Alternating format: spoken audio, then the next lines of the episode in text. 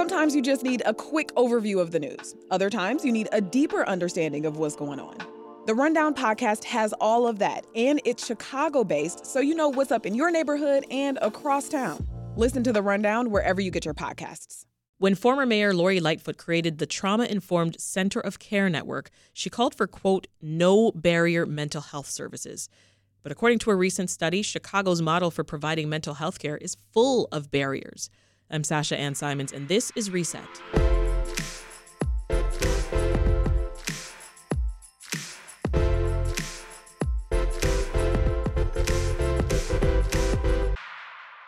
study was conducted by a group of healthcare professionals and community organizations advocating for the reopening of mental health clinics that closed under former Mayor Rahm Emanuel. A few of the problems they found were that some centers are unreachable by public transit, a lack of availability during non-business hours, and some people having a tough time even booking an appointment to begin with. And this is the reality that so many Chicagoans seeking care face, especially the city's undocumented and uninsured. To hear more about this study, we spoke with our colleague Mariah Woelfel, city government and politics reporter for WBEZ. But before we got to the study, we had to turn to some breaking news. The city's Department of Public Health has a new commissioner. Dr. Simbo Ige has, nearly roughly two decades of experience in the public health field. She currently works as the managing director of programs at the Robert Wood Johnson Foundation, which is an organization that focuses on health equity. She previously served as the assistant commissioner for the New York City Department of Health and Mental Hygiene.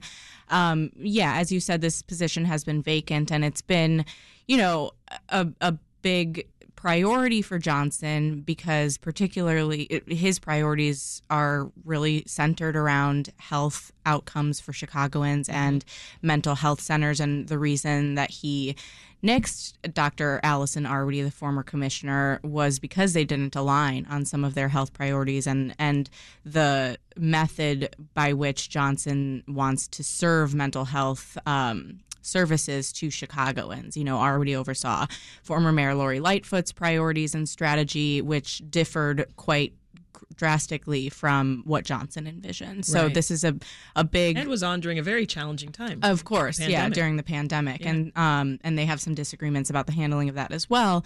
But so this is big news because Johnson needs a strong commissioner in this position to oversee his priorities at CDPH, which faces its own, massive challenges, including the dwindling of federal funding. Yeah. That department is the majority of that department's funding comes from grant funding. And a lot of that is from federal COVID grant money. And so, as he looks to reopen some public mental health clinics and oversee some other priorities, like the Treatment Not Trauma campaign, he's going to need a strong commissioner. And that was what opponents were kind of surprised by, or critics said that, when you get rid of Arwady, why didn't you have a choice ready to go at that time? Why has the city been, since August without a public health commissioner, and even before then having a public health commissioner who, Johnson allegedly wasn't really, collaborating with. Right. So. Yeah. Well, Dr. Ige, do we have a start date for her yet? So I've seen December 4th reported. Okay. And so, pretty soon here. It's soon. November 13th. Well, you talked about mental health clinics. So let's get into that survey. What does Chicago's model for providing mental health care look like? Sure. So as former Mayor Rahm Emanuel before Lightfoot shuttered 7 city-run mental health clinics. There are 5 existing mental health clinics right now. There were 12 at the time. And Lightfoot, instead of reopening those mental health clinics as advocates have, advocated for, she created a system where the city sends funding to nonprofit organizations, federally qualified health centers, which treat mostly uninsured and low-income people, and other community organizations to deliver mental health services to Chicagoans. She's touted that there is, at least one in all of Chicago's 77 neighborhoods, and that by funneling money to organizations that are already doing the work, you increase the amount of people who are able to access mental health. And so in 2019, for instance, before this so-called TIC, or Trauma-Informed Centers of Care Network, was kind of propped up, the city treated about 3,600 Chicagoans at its 5 mental health clinics and a small number of private providers. And then Lightfoot said that that number just skyrocketed after the city started partnering with TIC providers, trauma-informed center of care providers, and roughly around 60,000 Chicagoans received treatment just a few years later. You mentioned trauma-informed centers. Just remind us what those are specifically. Sure. So these are centers that are, you know, specifically trained and tasked with treating people who have experienced trauma, and they provide mental health care from a trauma-informed lens. And yeah, like I said, they're nonprofits, federally qualified health centers, and community organizations. And so when the city, you know, it says trauma-informed centers of care, you can think of that as the network by which, through which the city funnels funding to provide mental health. And that's an alternative to reopening the city's public mental health clinics, which, you know, Lightfoot and Emanuel and just like by fact have been underutilized for many years. So this survey talks about how the services that they are working for some folks and they really aren't working for another set of folks. So talk us through the challenges people are facing when it comes to accessing care. Sure. So the group assessed access by looking at several different barriers. And so that's proximity to public transit. You know, people need to be able to get to these centers. Right. That is, you know, are there free services there? Can you call and schedule an appointment? Is there a wait time? And they found that there is a wait time for the vast majority of centers, between 1 to 7 months to get an appointment. Do you have an automated phone system that is like easy to use? Can you talk to a person? Because people, when you're distressed, I mean, obviously you're already dealing with so much, it's difficult to navigate. Sure. You know, an automated phone system. And then there's another one where do you have to have, it's called a medical home requirement. Do you have to have a general practitioner at the center where you're getting mental health treatment? And many said, yes, you do. You do have to have a general practitioner at this center, which can make it difficult because if you already have a routine in place, a care provider who you know and who you trust, then basically you're telling someone, in order to receive mental health treatment at this city-supported center, you need to uproot your own medical plan and transfer to us, which can take even longer to do. And then, you know, after-hour barriers. So do these centers have, you know, after business hour availability. Like 9 to 5 and that's it. Right. So the report also states that unhoused and undocumented people are facing more challenges to accessing this care. Sounds like because of a lot of what you just mentioned. Right. Yeah. So a total of 15% of the surveyed organizations told researchers that they do not serve individuals who are undocumented. 81% of agencies said that they did serve uninsured individuals, but researchers point out that just 41% offer free services. And so, you know, that just does provide a barrier to people who are uninsured, because if you don't have insurance, you're paying out of pocket. And so if the services cost money, up to $75 for initial consultation, according to the study, then that is just presents another barrier for low-income people. But you also write in your piece that CDPH stipulates that patients can't be turned away due to reasons including health insurance, as well as documentation status. Right. And, you know, so why are some still getting turned away? I mean, that's a good question. And CDPH said, you know, CDPH, which did not view the full report, but just some of its top level findings in response to us, said that, you know, this funding opportunity, you know, for nonprofits comes with the stipulation that patients can't be turned away for services due to health insurance status, documentation status, or ability to pay. So if you don't have the ability to pay, these services should be free. You should not be turned away. And that the city conducts, you know, quote unquote course correction when evidence indicates that a provider is not adhering to the expectations. And so in response, CDPH said, we want to view the full report, and we also want the names of these organizations that have reported, you know, not serving undocumented or uninsured. CDPH also questioned whether the researcher was talking to someone on the phone who knew that, like, patients could not be turned away. And so, you know, as a reporter, I experienced this too, where you call to get information about something and the person you're talking to isn't up to speed on protocols and doesn't know all of the requirements.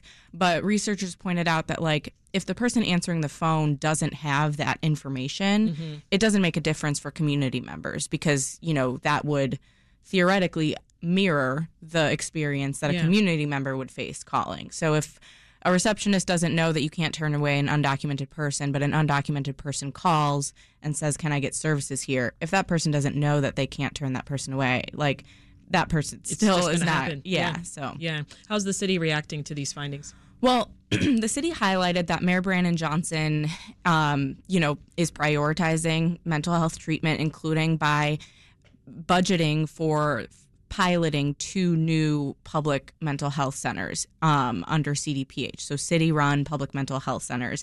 And they said that, you know, the city is dedicated to, you know, delivering mental health treatment. And then some of the things we just talked about how if this is happening, it's not right. And that, you know, they want to see the names of the organizations that have reported turning away undocumented or uninsured patients. And it's important to note the need for accessible mental health services in Chicago. It's high for everyone, right? Correct. For all residents.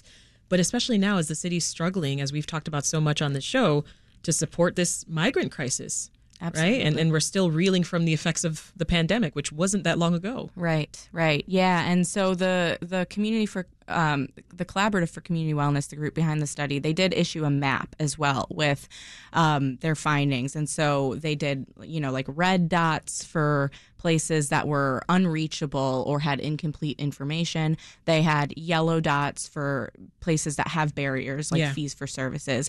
And then they had green dots for places that had no access barriers, which is what the city, you know, has promised these providers would do. And they only found 5 throughout the city that had no barriers. And I should say the city's 5 existing public mental health clinics mm-hmm. were not included in this assessment. So these 5 that they found were some of the nonprofits the city is supporting. And if you look at that on the map, I mean, there's maybe 1 that's south of the loop, 2 or 3 or 4 on the north or northwest side or west side of the city. And so if you look at, you know, just the access on the south side, it does not look good based on this map. Painting a very familiar picture. Yeah. So we're almost out of time, and I know you talked to a bunch of folks, including Arturo Carrillo, who's a co-lead of the group that's behind the study. He talked a lot about the city's inability to address the need for mental health services. So in the last minute I have here with you, talk to us about what advocates want to accomplish with this information that's been gathered. What do they want? What's next? Well, this group is one that's been advocating for the reopening of public mental health centers throughout the city. And they argue that, you know, even though the public mental health centers have been underutilized, they want to see the investment that's going to nonprofits, FQHCs, community partners to be invested into bettering the city's public mental health clinics, as well as reopening public mental health clinics, because they argue if those barriers are existing at CDPH clinics, the city can much better track and hold accountable those clinics than it can a network of nonprofit and, you know, community partners. And so that is their main ask, is reopening the city's public mental health clinics, mm-hmm. which Johnson has, you know, what they call made a down payment, you know, a good faith investment in with his budget this year in his piloting of 2. Seems to be going in their direction. Mm-hmm. Mariah Woelfel is a city government reporter for WBEZ. Thanks for joining us. Thank you. This episode of the Reset podcast was produced and edited by Brenda Ruiz along with Linnea Dominic. Did you know that we drop new podcast episodes daily? We bring you our latest Reset conversations every morning to help you get started with your day and in the afternoon to help you wind down. So don't forget to like and subscribe so that you never miss us.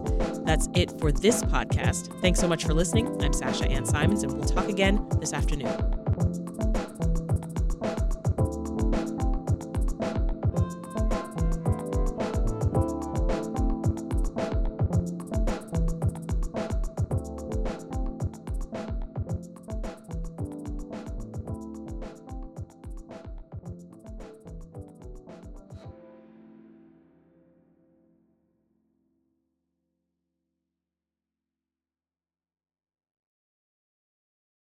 If you need a break from the news, WBEZ's Nerd App podcast is here for you. Our show is all about delight. We laugh about what's happening in pop culture and feature thoughtful interviews with fascinating people. We even have a monthly book club. Listen to Nerd App wherever you get your podcasts.